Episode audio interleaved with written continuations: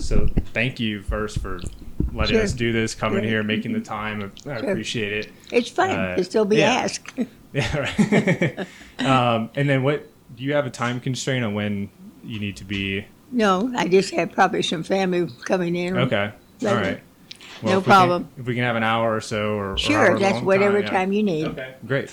Um, so we already started talking a little bit on Yes. some things I want to talk about. I want to talk about the pearl, but we'll hold on that Mm-hmm. For a little bit. I want to learn a little bit more about you. I was Mm-hmm. born in 1987. I started coming here uh, in 2007. Mm-hmm. Uh, so I don't really have any personal knowledge or history with you as the mayor, um, but I've obviously heard about you and heard a lot of great things. Um, so I'm kind of interested. When did you first come to San Antonio? Well, actually, I was a baby in San Antonio, Yeah. but sadly, my father passed away when I was just one and a half. Mother was a very young widow, and so uh, she took me and moved with her back to her parents. And uh, my grandfather was in federal government service, and they um, lived in Omaha, Nebraska, when he was an, a regional attorney, and then was asked to move to. Actually New York. Yeah. So, uh, and when they we we went up to New York, and uh, they uh, took an apartment on Riverside Drive, and my mother would take me walking along Riverside Drive, and somewhere in the picture there was an, a handsome gentleman that showed up and uh, noticed mother and Yeah. started buying raisins for me from the raisin Ah. man as kind of an introduction to the nice lady that he would like to get better acquainted with. So anyway, uh, she she he was a uh, Okay. North Carolinian, and so mother married again. Uh, you know, after several years of being widowed, Ah, wow. and so I grew up uh, so you grew up in San Antonio. in Forest Hills. And okay. then, what part uh, of town is that? pardon, What town? What part of town is Forest Hills? Uh, Forest For- Hills, Long Island. Oh, long. Okay. and it was in New York City. Yeah. But it's it, the extended. It's the borough of Queens. Gotcha. Yes. Okay. and it was a lovely community, and I enjoyed being able to grow up there. But uh, we always had our roots in Texas Mhm. and had family here, and my father's family uh, was here. Uh, my father was Robert Bruce Banks, and of course that's very much Scotch and English Yeah. heritage. And his Banks family relatives were all here, so we would come here. And also, mother's uh, maternal line was here too. My grandmother Hamilton Okay. and Maud Hamilton and uh, her, her family were here, the Hensleys, uh, my cousins. And so um, we, we never lost touch with San Antonio. yeah. And I remember I had then after mother had married again, was, along came two little brothers, and so I remember you know taking them to Brackenridge Park to the zoo, and they would be riding on the donkeys when the donkey barn was operated, and, and Wow. uh, one of the very interesting things to me, though, is going back to my mother's first marriage, you know, before my father passed away. And that would have been in the early 1920s because I was born in 1922. okay. And she has this old photograph album.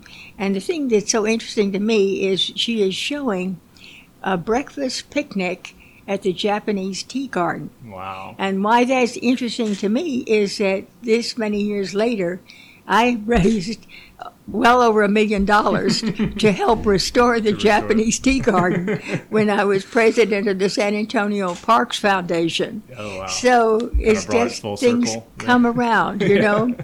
and at that time, the Japanese tea garden would have been very new. Uh, oh yeah. it was just coming into ex- existence, really, and um a beautiful garden that had been created uh, by then a um, city commissioner, uh, Ray Lambert, and uh, so Hmm. it just uh, And people are talking now about I think renovating it again or adding Yeah. some more funds to it and, and getting it cleaned up. But well, it uh, there have been even improvements since I left because Okay. I know they have paved the patio area. yeah. It was just sort of cobblestones Okay. and, and kind of hard to walk on, Hmm.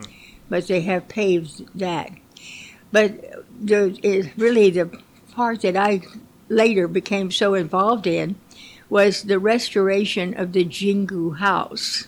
And that is Okay. a whole story in itself right. because as president of the Parks Foundation, um, we uh, wanted a wonderful project. Uh, one of our board members, uh, who was a very uh, strong contributing board member, had been a former city councilwoman, Bonnie.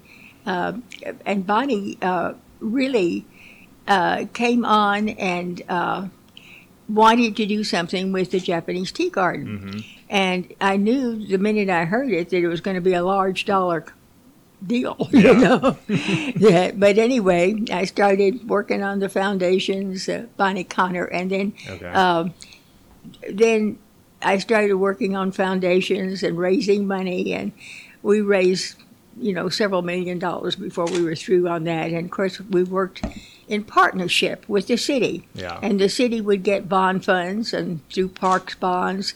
And um, I know that we had such a wonderful relationship with our parks director. I thought so much of him, and I know he was appreciative of our work with the Parks Foundation. But anyway, the story of that Jingu House restoration really came to be a lot more than we thought we had bitten off yeah. because we thought it was just kind of going in and kind of shoring up and cleaning up a little bit. And it turned out the Jingu house, which had been there for years, had absolutely no foundation. And so we had to go in and a million, a hundred thousand dollar retrofit to have a foundation Wow. built under it Yeah. before they could come up and do any further improvements.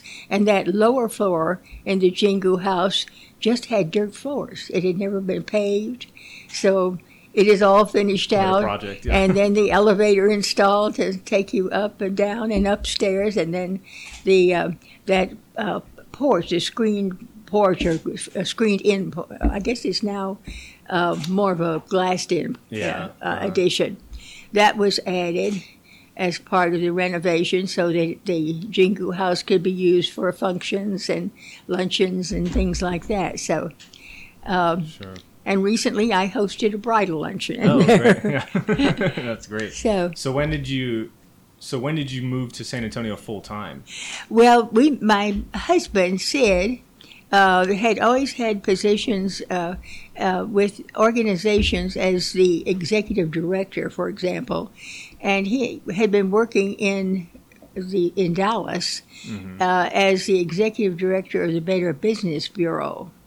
And uh, was um, at the point where he was kind of ready to move on. And through a friend, we learned uh, about an opportunity here. The uh, Bexar County Medical Society was looking to uh, seek a full time executive director to come in and work with the Medical Society. And uh, Sid was contacted about it, and we came down here for I accompanied him down to San Antonio, and of course, I we loved Dallas where we were living. I had graduated from SMU, had a lot of friends there, but I had ties to San Antonio, and I had Yeah. uh, an uncle here, actually, who was one of the noted San Antonio or Texas historians. His name was C. Stanley Banks, and he was the younger brother of my deceased father, uh, Robert Bruce Banks. Uh, and so Uncle Stanley uh, said, Well, come on, I'm going to take you all to lunch. You know, you're going to have this interview, but I'm going to take you to lunch.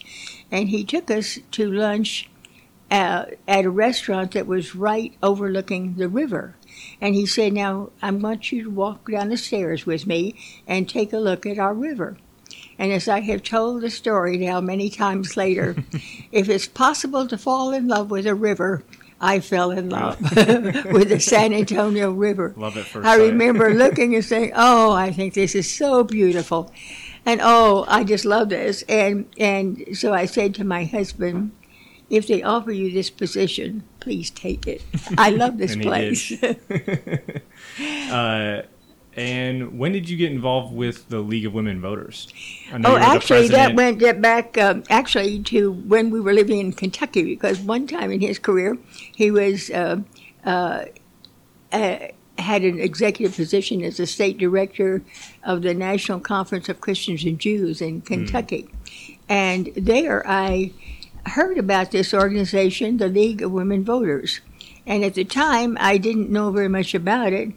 Um, and most organizations were sort of invitational, and I kept sort of trying to find out, you know, do I know anyone that might help me get into the League of Women Voters? Yeah. Then I found it was an open membership. Yes, Okay. you all you had to do was say, "Take me," you know, and I'll pay my dues. And, Yeah. and so anyway, I, I got involved with the league there.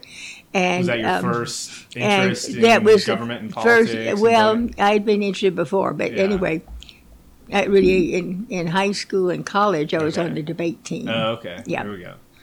But uh, anyway, uh, there, uh, the league uh, always has a study program going, and so the study program uh, for that time was the Constitution that was going to be uh, up for revision or amendment uh, in Kentucky.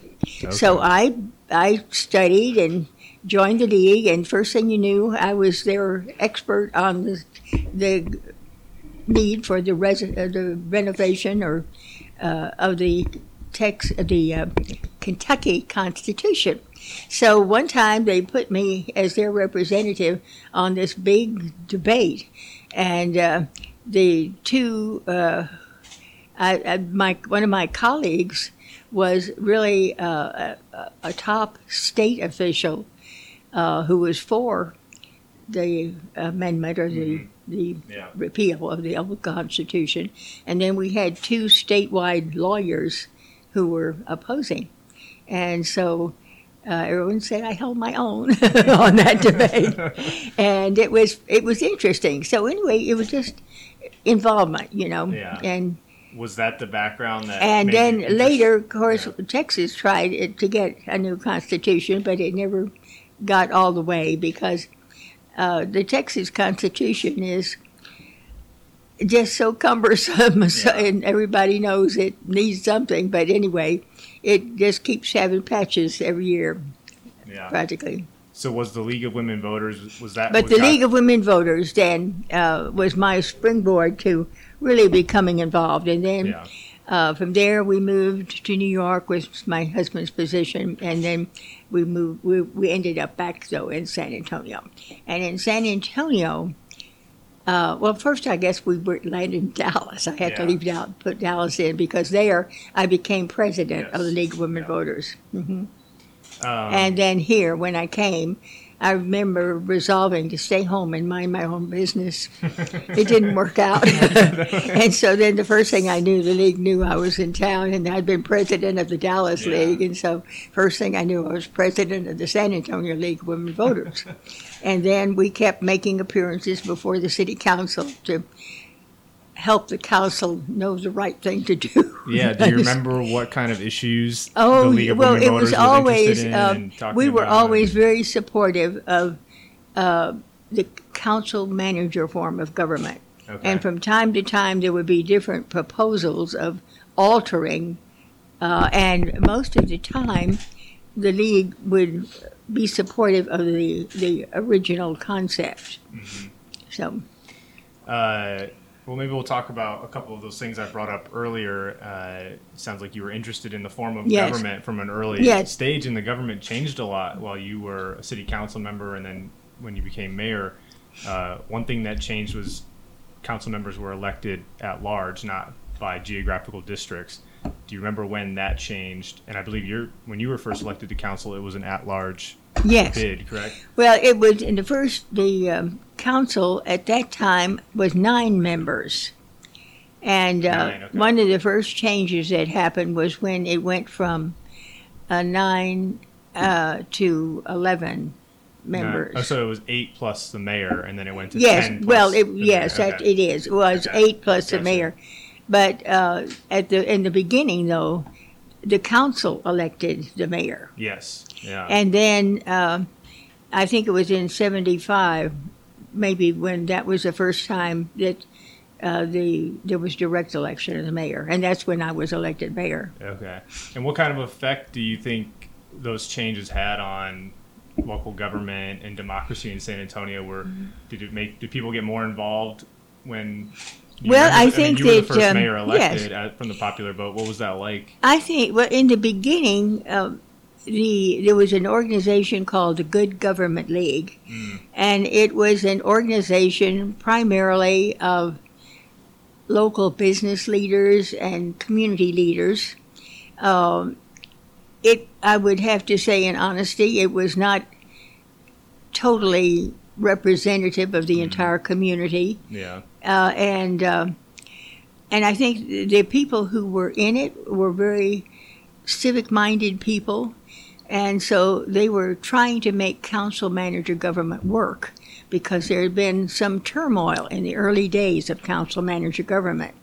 And uh, oh, city managers had been resigning, and council members had been recalled, and various term, really tumultuous things had happened right after the, the councils were began to be elected, and um, so they the Good Government League Yeah. really was created uh, to try to get more stability and get candidates who weren't just out for their own political careers, but who were civic minded people and so forth.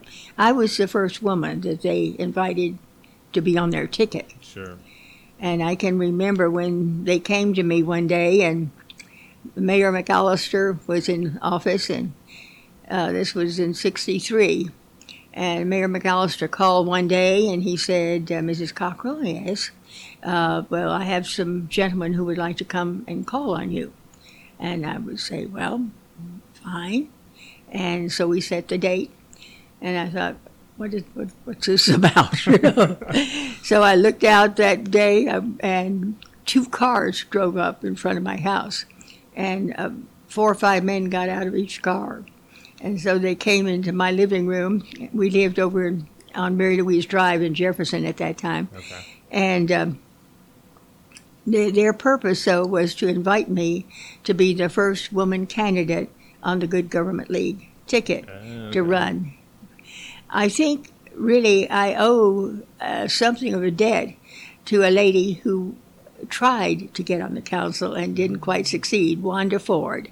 Wanda was a, a leading conservationist in our city, and she had run, I think She it was ran. in 61, for council and must have run a very good race because it must have gotten the attention of the gentleman So she, she almost got elected, you know. Yeah. But so they decided maybe it would be wise to have a woman on the ticket. Hmm. So since I had been out in the public uh, with the League of Women Voters, I was the one they, they had decided might be an addition to the ticket.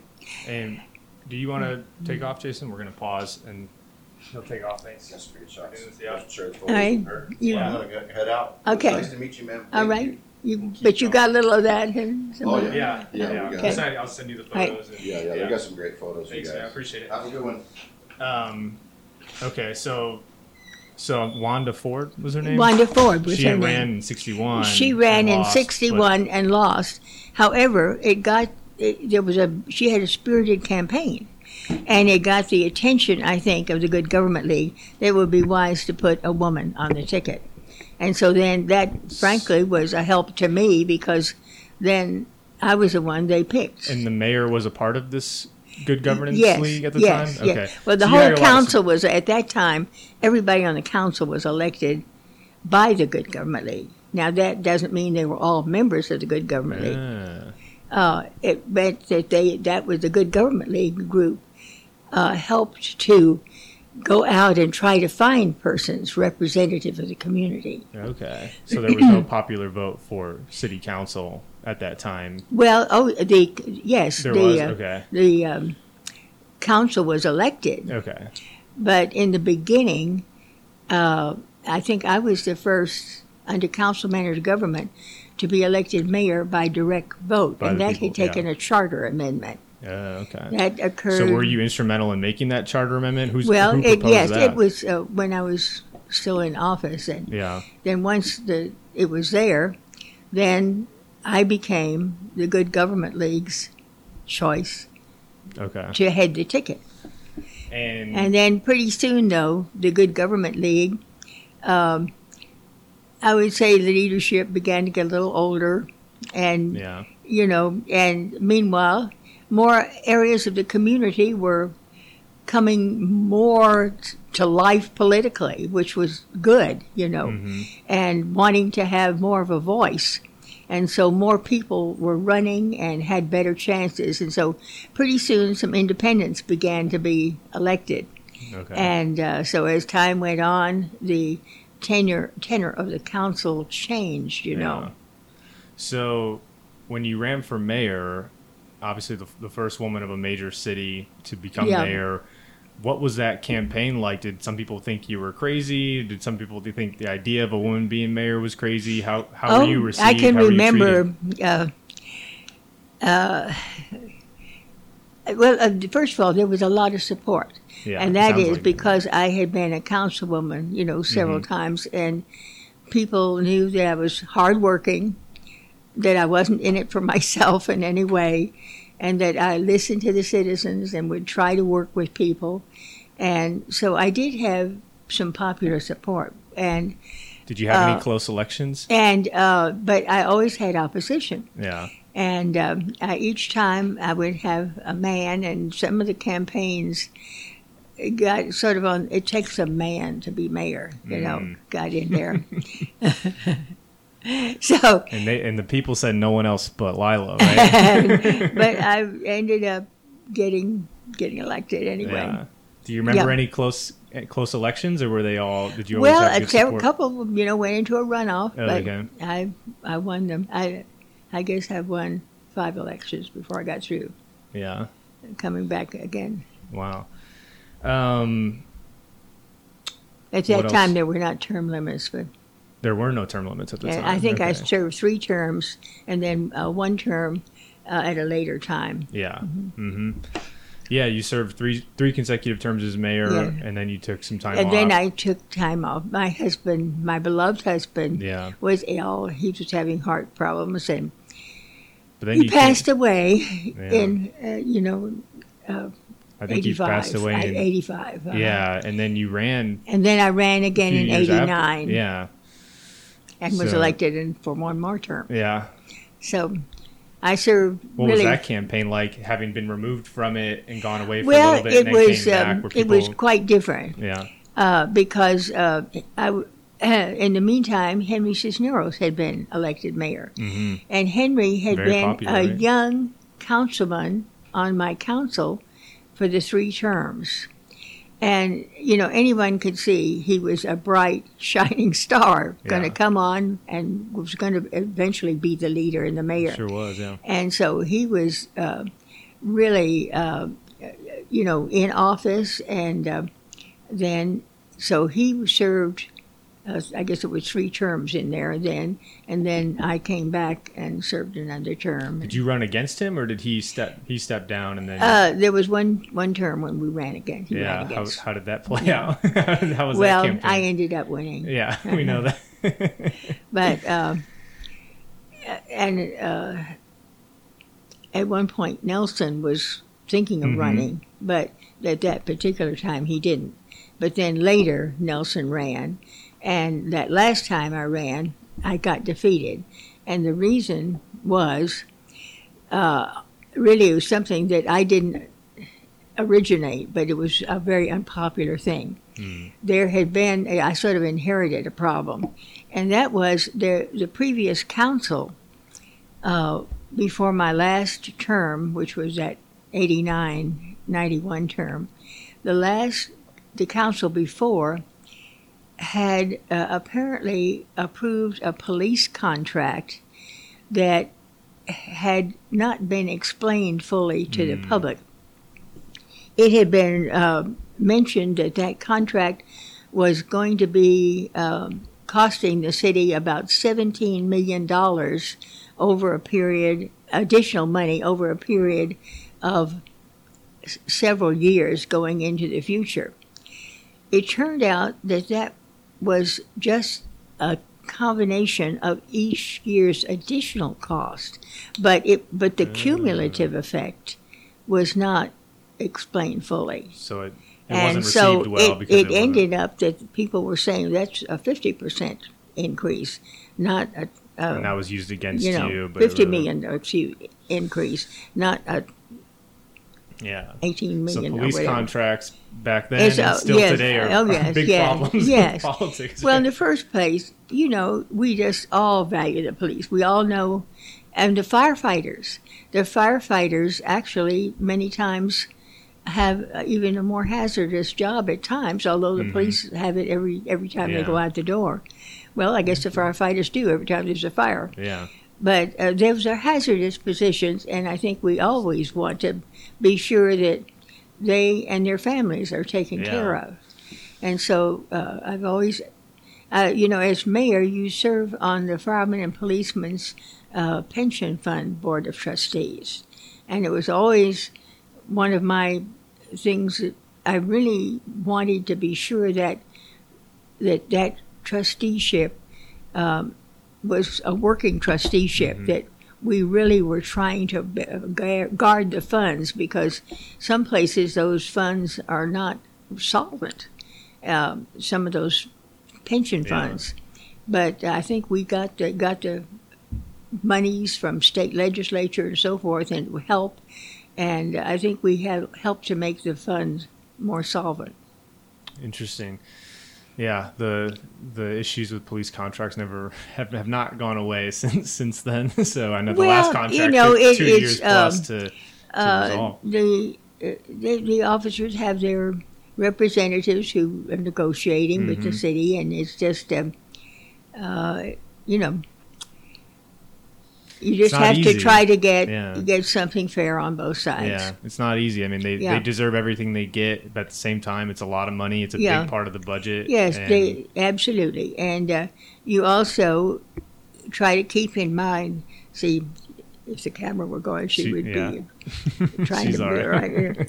Uh, if if uh, you know, you try to also recognize what other cities are doing that are comparable, Mhm. because you're all in competition trying to recruit, Yeah, that's right. and you have to have your package yeah, to be attractive, yeah. just like other cities, the major Yeah. cities. So. and you want the highest quality Yeah. people possible to right. fill those positions, certainly. Yeah. Uh, and of course, San Antonio's salaries ordinarily in the past had not been as high as some other cities, and maybe our cost of living was a little lower, but Mhm. um, they've, they've been going up. Yeah, they certainly have Yeah. recently. Um, another thing I wanted to ask you about. yes. Well, we talked about how the, the city council changed uh, at large to districts and then the mayor being elected by popular Yes. vote. Have you thought about how the government should innovate or transform now? One, one idea that I've been putting out there um, is that the population of San Antonio has grown quite a bit since the 60s, right? And the size of the city, too, through annexation, the physical Yes. side hmm but our our city council, our representatives have has been remained fixed at ten plus a mayor for as, as long Yeah. as most people can remember. Do you think it would help if we added two, four, six city council members, or does that Well, I think you just have to do it with care. You can grow too large. I think some cities get to be unwieldy. Mhm. uh, you know, with maybe too large a council Yeah. almost, a governing body, and then it's just hard to get get moving on some issues. And I'm gonna put it right here. uh, so, um, yeah, you know, it's just hard to know what. To, but certainly, uh, you know, I, I perhaps at some point we might want to might increase few. Yeah, maybe another couple members or something to be able to broaden the representation. another yeah another issue that we've been dealing with this past election it's been a, a well discussed topic is there was 14 candidates for mayor this past election Yeah. in some districts there were as many as 10 candidates Yes. uh, some of the candidates didn't even have a residency requirement uh, but Yeah. they got through other candidates didn't campaign at all they just did it to put their name on the Mhm. ballot in one case, uh, someone got their name on the ballot who had the same last name as a major candidate and the same first letter of the first name as a major candidate. So it was thought maybe he did that to d- to distract cause people. confusion. Mayor Ivy Taylor was put on the second page of the ballot in the ballot box. Um, have you thought about creating? We've talked about creating. Maybe you need to get some petitions signed before you can become a candidate, rather than just paying a hundred bucks and taking an oath. You know, maybe you have to go around and get 50 of your neighbors to sign a petition to endorse your candidacy. Have you thought about anything like that? Well, And, what, and was that a problem back when you were running? I- I- was there ever that many We candidates? we had sometimes quite a few candidates. I think. Did you say how many were running for me? there mayor? was 14 that ran for mayor. I think one time there were eleven running. that Really? I- Wow. In one of my races, but So it. Um, um, you know, we worked through yeah, figure it out. a couple of times. I had to be in a runoff just because there were so many. Yeah, in the- in exactly. race. But but a lot of people kind of want to run and get their name out there, and then maybe they can get elected the next time. And look what happened Yeah. to Ron. yeah, you're right. Yeah. You're right.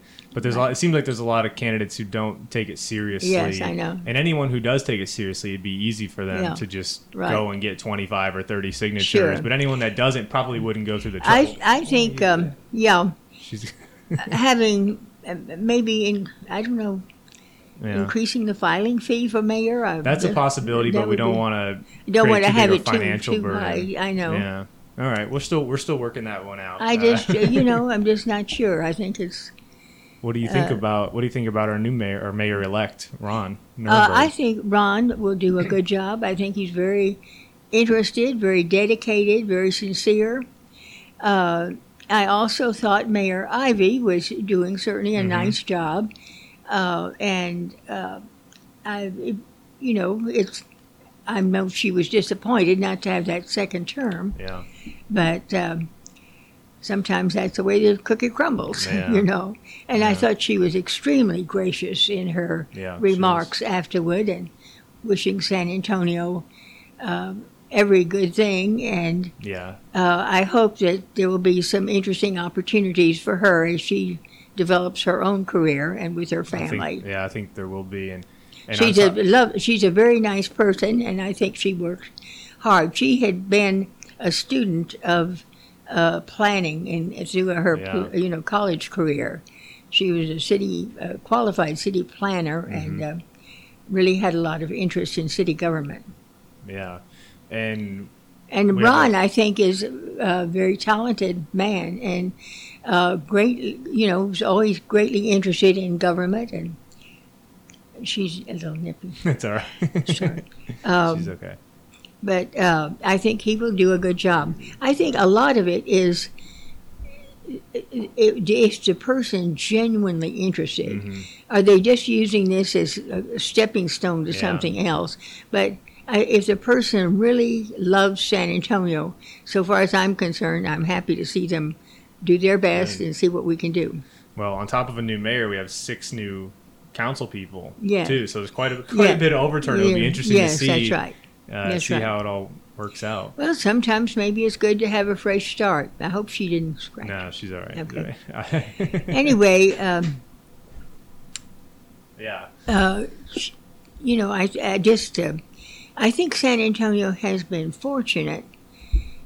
And uh, for the most part, we have had very few scandals of any kind. Yeah. And some cities just have a bad reputation about, uh, you know, scandals in city government. But Yeah. we have, you know, tr- you know, I think, I think most of nearly everybody that has served on councils has certainly Yeah, there's been had the best interest there, of the cities- Yeah, nothing cities like the other big cities No, that no, have right. had serious issues Right. with, and maybe that's the city manager form of government. I think it may be is yes. helpful Mhm, in yes. that regard.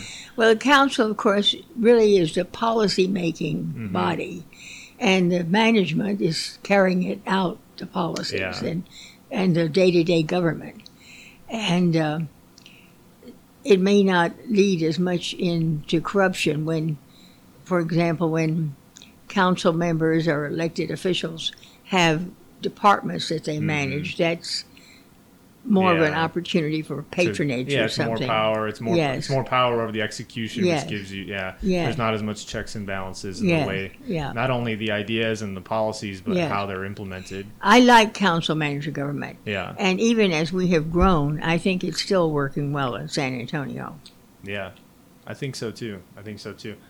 Um, let's talk about the Pearl and the Pearl right. Brewery. That's Mhm. why that's why I reached out to you to begin with. I know it's a mm-hmm. something you're passionate about, or, or the Riverwalk is something you're passionate about. You mm-hmm. are the mm-hmm. co-chairperson of the San Antonio River Oversight Committee, and uh, so I guess maybe talk about that committee and, and your role there, and then I want to talk about the extension of the Riverwalk North and how that played into the development, Yes. the redevelopment of the Pearl Brewery. Well, the redevelopment of the river itself, the whole river, was a project that took about 16 years. Wow. My co-chairman, uh, co-chairman with me, we were equally uh, Yeah, chairs. Irby, Irby Hightower. I was Irby Hightower, Yeah. and Irby is was just so smart, and he's a, a an architect by profession. yeah. And so he was able to bring in a lot of his own very wonderful knowledge about architecture and building and things like that. And what I brought to the team was my knowledge of government and projects and how to keep projects moving. Sure. And so I think we made a wonderful team. I enjoyed working with Irby. I had a great respect for him and what he has contributed in professional time. Yeah. Um, I'm, you know, I'm out there, but uh, for a lot of this, I was supported by a wonderful husband, Yeah. and I wasn't trying to have an outside job. And as you know, council at that time, you know, was not monetarily remunerative, Yeah. you know. no, I can't imagine. and uh, even when you got to be mayor, I think you got an extra three thousand a year, and Yeah. so you got maybe Yeah. 40, 4,200 or something as being mayor. but uh, so it was nice to have an outside source of income. In my case, it was a husband, an employed husband. Okay. But you know, uh, what I think I keep thinking my my own feelings about that period of time was that I always simply want to express my appreciation to the citizens of San Antonio for having given me that opportunity. Sure. And it just, I wouldn't have had any of those wonderful experiences if I had not been given the opportunity by the vote of the citizens. And I Yeah. just, I'm always grateful and uh, just always wanted to be responsive to their needs and wanted to work with them on projects. yeah. So getting back to the Pearl, Yeah, So the pearl. The- what's ironic about the pearl is that the reason it's like many things in San Antonio, the river was you know people needed the water, and Mm-hmm. Yeah. to make the beer Okay. in the 1890s, you needed Yeah. Mm-hmm. the water right on the riverbank. Um, Well, and- uh, in that extension, I, I was passionate about that extension. yeah, And but it started long before the Pearl. yeah, The- my reason for the passion was the San Antonio Museum of Art. Yeah. I was on the board of the, The San Antonio Brewery Museum of Art. And I always dreamed about the fact that it would be so wonderful if the river cruisers could come up to the museum and it could be part of a more of a visitor's tour so that they could come up and there was a beautiful entrance built Mm-hmm. to the museum from the river. And so uh, all all the time, I think that I was at the museum, and I've served in several capacities. I was on the board a number of years, but I was also at one point the development director for the museum. And so um, I kept thinking, oh, I just wish so much that this river could be extended, you know, to the north. The, the river development Yeah. could be extended. And of course, the, we then, as on the River Oversight Committee, I had the opportunity to help make that push happen. that through. Yeah, The the problem with the uh, river extension uh, to the north to the Pearl was uh, trying to cover the funding, Mm-hmm. and in the going south, there, the extension was longer, but because it was a uh, a flood control project as well, drainage and flood control. There were federal grants available. And so, you know, a lot of federal dollars were brought in, whereas the northern part had to be primarily paid by local government. And uh, so, uh, one of the things that I particularly was concerned about was that, that the original proposal that was considered as as the development was planned to go north was there was going to be a dam built um, right around Josephine Street. Yeah. And if that had happened, the barges, the river cruisers, could not have gone all the way up the river. Okay. And so I was one of the people who pushed and pushed and pushed to have the design. It, it added cost. Yeah. But I thought in the long term, we're talking about 50, 100 years to the future, that, that cost, you know, can be overcome. But this is our opportunity when we're doing this big river project. yeah. If we don't do it now, it'll be another 25 or 50 years Yeah. before we it's done. So I kept pushing for that, and I was so thrilled when we got a go ahead. Well, we the the southern part was so much easier to do in many ways because of the federal grants, Yeah. and but coming north. Every penny counted because it was, uh, you know, city and All county local, money yeah, that was uh-huh. going to be going into that pro- that project. And um, I remember getting to the point where, uh, in order to keep the the river barges navigable all the way up to the Pearl, uh, there was an additional amount of money that was going to be required. and at that time, Mayor Hardberger was in office Okay. and the amount was about five million dollars, and uh, the budget was very tight at that time for the city. Hmm And I'm sure he, Mayor Hardberger's a good businessman, Yeah. and he, I think, was kind of weighing whether or not he really ought to be spending that five million dollars, or try to hold it over for some future time. And I wanted the project now. and so I went and had a little talk with Yeah. Phil. And um, as I have confessed to friends, I didn't cry, but he may have thought I was going to. you didn't get it. so you persuaded him to come up with the five million. anyway, before I left his office, I had a promise. Yeah. and he said, okay, Lila, I'll do that for you. Yeah. oh. so you got the Anyway, money. so we got that Yeah. extra five million, and um, and we were able to then do the project. yeah. It was it was so hard to fund that upper reach just because the money all had to come from city and county. Yeah. And then and so then then the you know everything went smoothly once we had all the money. But the so when did so the promise from the city to to build that extension? Yeah. That predated obviously a lot of the development at the Pearl, and that yes, at that time it, there were there were things there Okay. that were having some beginning life Yeah. at the Pearl. Of course, uh, up to the museum, the museum that far Yeah. was we knew was great. Yeah.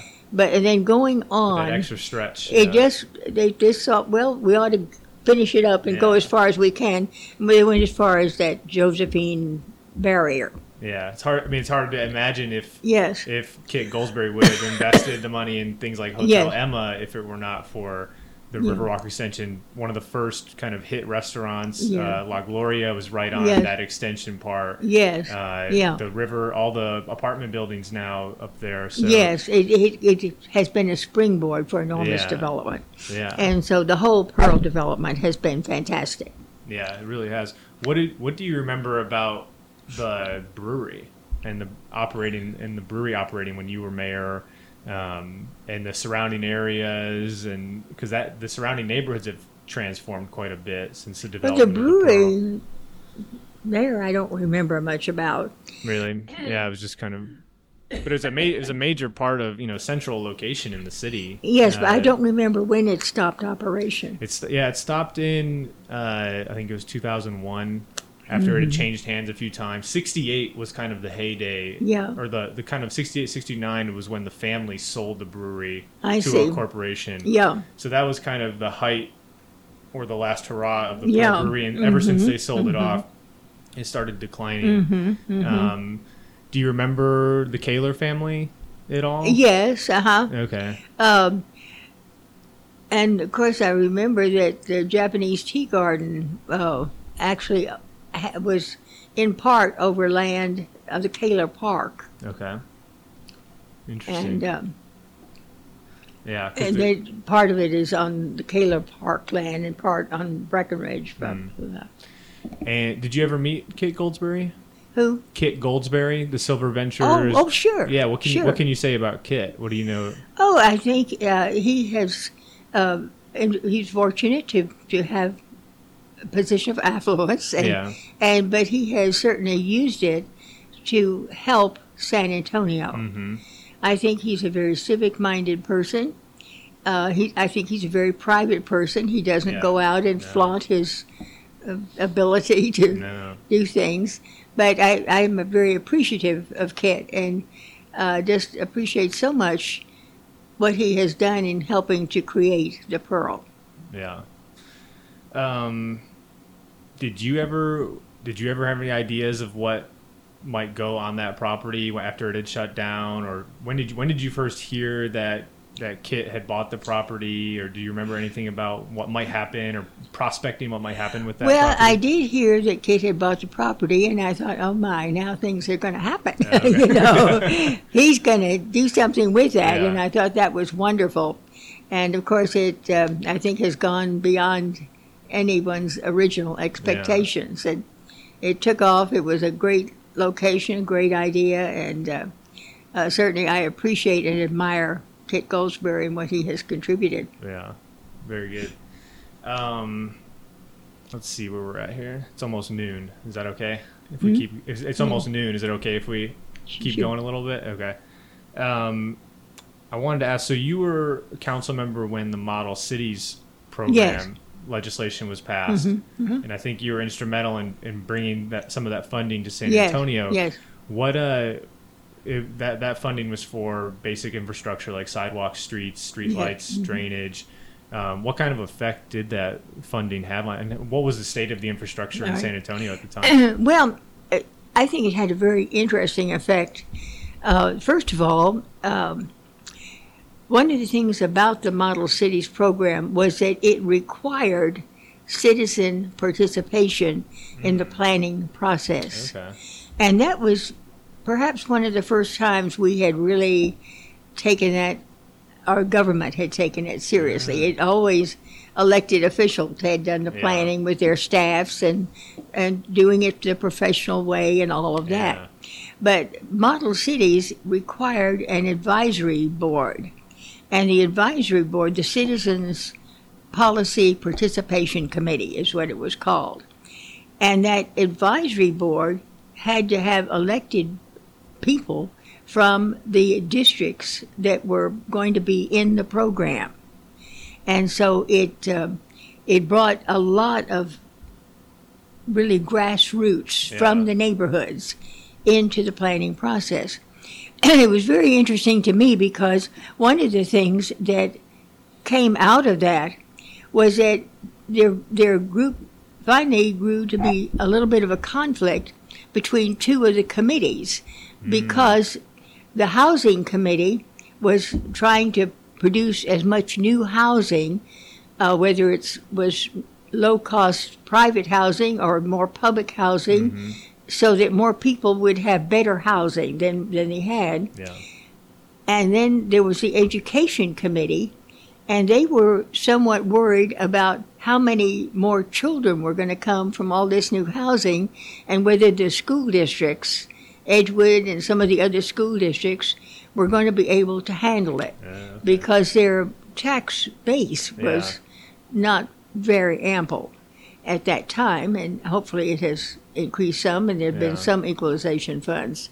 But uh, it, it was interesting that the goals, both groups had good goals, and yet they, the impact of a lot more families, a lot more children coming in was obviously going to be an impact on the school systems. Sure. Yeah. So it was it, there were there were a lot of a lot of uh, tensions between different sectors uh, and the, the citizen involvement.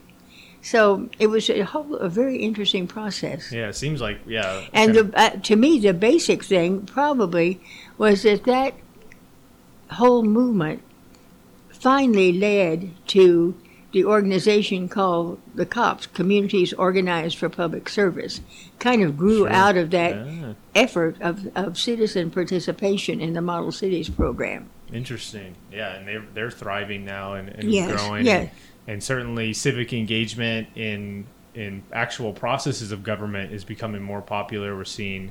Uh, Mm-hmm. I just went to a kind of a seminar or a, an event last week about participatory budgeting, where the city actually allocates a discretionary fund, maybe fifty or hundred thousand dollars, for a group of of appointed citizens um, to choose what projects to fund with that money based on proposals Yeah. brought in by citizens, and we're seeing that happen o- around cities all over the world. Even I think Madrid, Spain, dedicates 60 million euros of their budget every year Hmm. to citizen proposed uh, projects and Yeah. funds. So Well, that's nice we see that we see that trend. Um, We, you know, we can always learn if we keep learning what what other people are thinking and doing Yeah. too, and adopt Yeah. those ideas that, that are good that someone else happened to think Yeah. of first. And the, the city council actually went to Madrid and Spain last year, and they were briefed on this Mm-hmm. process. Uh, you mentioned before we started recording that you were taken, you went Mm-hmm. to China, correct, with a with a mayor's council of some kind. Yes. Uh, do you remember anything about that trip or what? Um, Uh, what, when you went to China, you said you went. Oh yes, oh Yeah. yes. Uh, actually, uh, first I was invited to go to Taiwan, the Okay. People's Republic. Okay. The no, the the, uh, uh, the Republic of China is what they called themselves at that time. Okay. Uh, the uh, the uh, mainland group was the People's Okay. Republic. Um, anyway, first I went to Taiwan, and it was a very interesting trip. Of course, there, let's see, I remember flying into Tokyo first and then to Taiwan. And um, it was just a lovely trip, and of course, Taiwan was very different at that time from the mainland government Yeah. and uh, I just uh, enjoyed the scenery. I enjoyed the seeing everything. There, communities that were thriving, and in um, in the capital city there was a beautiful museum, uh, the Palace Museum, and saw many of the wonderful Chinese works of art that Chiang Kai-shek and his wife had brought out when they left mainland China and to form this new colony or new new government at Taiwan, and those were all in the the uh, museum uh, there. Wow. And uh, then, of course, later the the cha- there were changes in the mainland, and uh, so later I got to go to Beijing, and it was a very different uh, trip, very different place, and uh, I remember uh, starting a little thought Yeah. process in in we had been visiting we were entertained by what was called the people's revolutionary committee in each city we went to that was the city council Okay. it was called the people's revolutionary committee we got to shanghai and again i saw a council of all men hmm so I was the only woman. I know there were two women on our delegation. One was Janet Gray Hayes, mayor of San Jose, California, but the rest were all men. Anyway, they went through this all this same litany about this. We're we're now a modern government and all and all of this, you know, and and um, uh, then they asked for questions, and so I held back and let the men all ask questions. and finally, I have raised my hand, and uh, they had a big picture of Chiang Kai-shek. And I said, I have heard it said that Chiang Kai-shek has said that women hold up half the sky. And yet, as I look at your city council, I do not see any women. and What did they I just left it. and so the chairman said, Oh, uh, yes, yes, yes, yes, yes. Chairman Mao has said women hold up half the sky. That's correct. Next question.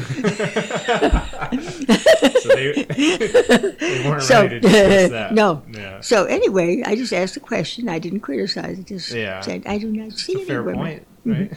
so that night at dinner, they were waiting for me. We went to the formal. They always have a formal dinner a banquet. Uh-huh. So at the door, there, there were, oh, Mayor Cockrell, Mayor Cockrell, and we have a special table for you. it was all women. Oh. so at my right, there was a distinguished woman who was a professor of physics at their university. In talking to her, though, she had just been back in that position for two weeks because under the previous regime, there had been a change.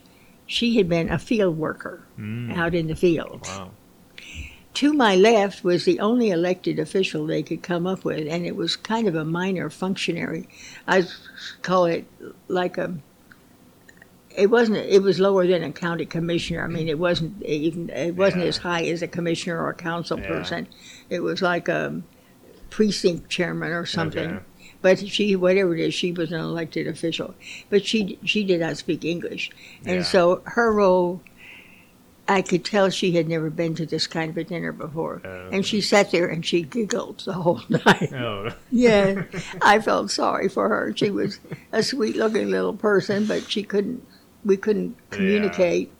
Uh, but anyway, I, Huh. I got to talk to the lady on my right, who was a distinguished professor, and I was thankful for her that at least she was now back in her role as a distinguished professor. You know, but she Mm-hmm. Yeah. had been out, put out to pasture as a gardener or something. It's a different world, yes, right? yes, it was a different world. Yeah. Um, I know you were writing a book called San Yes. Antonio, I Love You, right? Uh, San Antonio, I love you. Yeah. Yes. What Mhm. what what do you love? You mentioned the river. You fell in love with the river when Yeah, you first saw yeah. it. What what do you love about San Antonio besides the There river? are many things I love about San Antonio. And um, first of all, uh, I had not lived in a city before San Antonio that had the rich culture, the multicultures that we had here. And um, I lived in New York, and New York is multicultural, but little bits of, of multicultural. Here there. Here we have large Hispanic uh, Mexican heritage Yeah. and Anglo heritage, and uh, a smaller amount of uh, Afro American heritage. Yeah. And we have a multicultural city, but the Hispanic uh, flavor of the city is. Uh, is something that was new to me Yeah. and I liked it. You know, I don't want to just put it down to mariachi level. But I love Yeah, mariachis, yeah. but but it's much much beyond. Uh, uh, I think we're very privileged to have had a branch of the University of Mexico here, Oh, uh, the Cultural Institute, and many uh, Mexican uh, of Mexican descent citizens.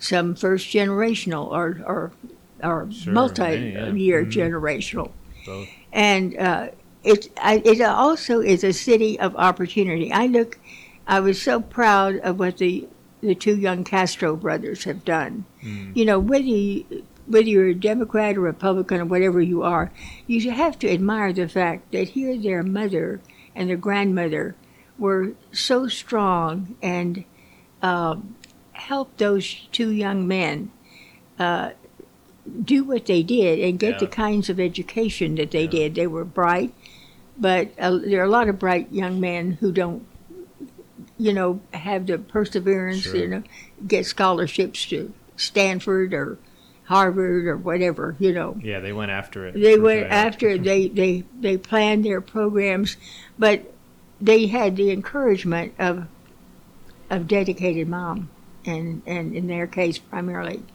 Yeah. And uh, so you, it's it's a city though where opportunity is possible, you know. And there are some cities that, unless you're in some inner circle or in the Mhm. right political party and the right time or something, that you just have no chance of really doing anything. Yeah. And That's one of the things that attracted me to the city was I think it's felt it's a like, very open city and. yeah, it's a Um, fertile ground yes. to to try new things and, to and open to uh, ideas and Yeah, it's you not know. overcrowded yet. Yes, at least like no, Austin has right, been just uh-huh. too too many Mhm. people there, so it's Mhm. it's still spread out nicely.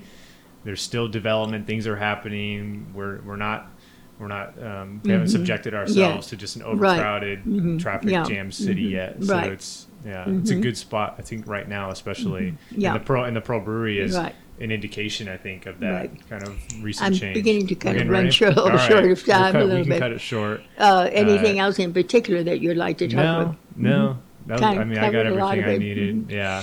Thank well, you so again, much. yeah. I just uh, am, will always be grateful to the citizens who voted for me, who let me have the opportunity. you have any ideas for voter turnout? You have any ideas to increase voter turnout?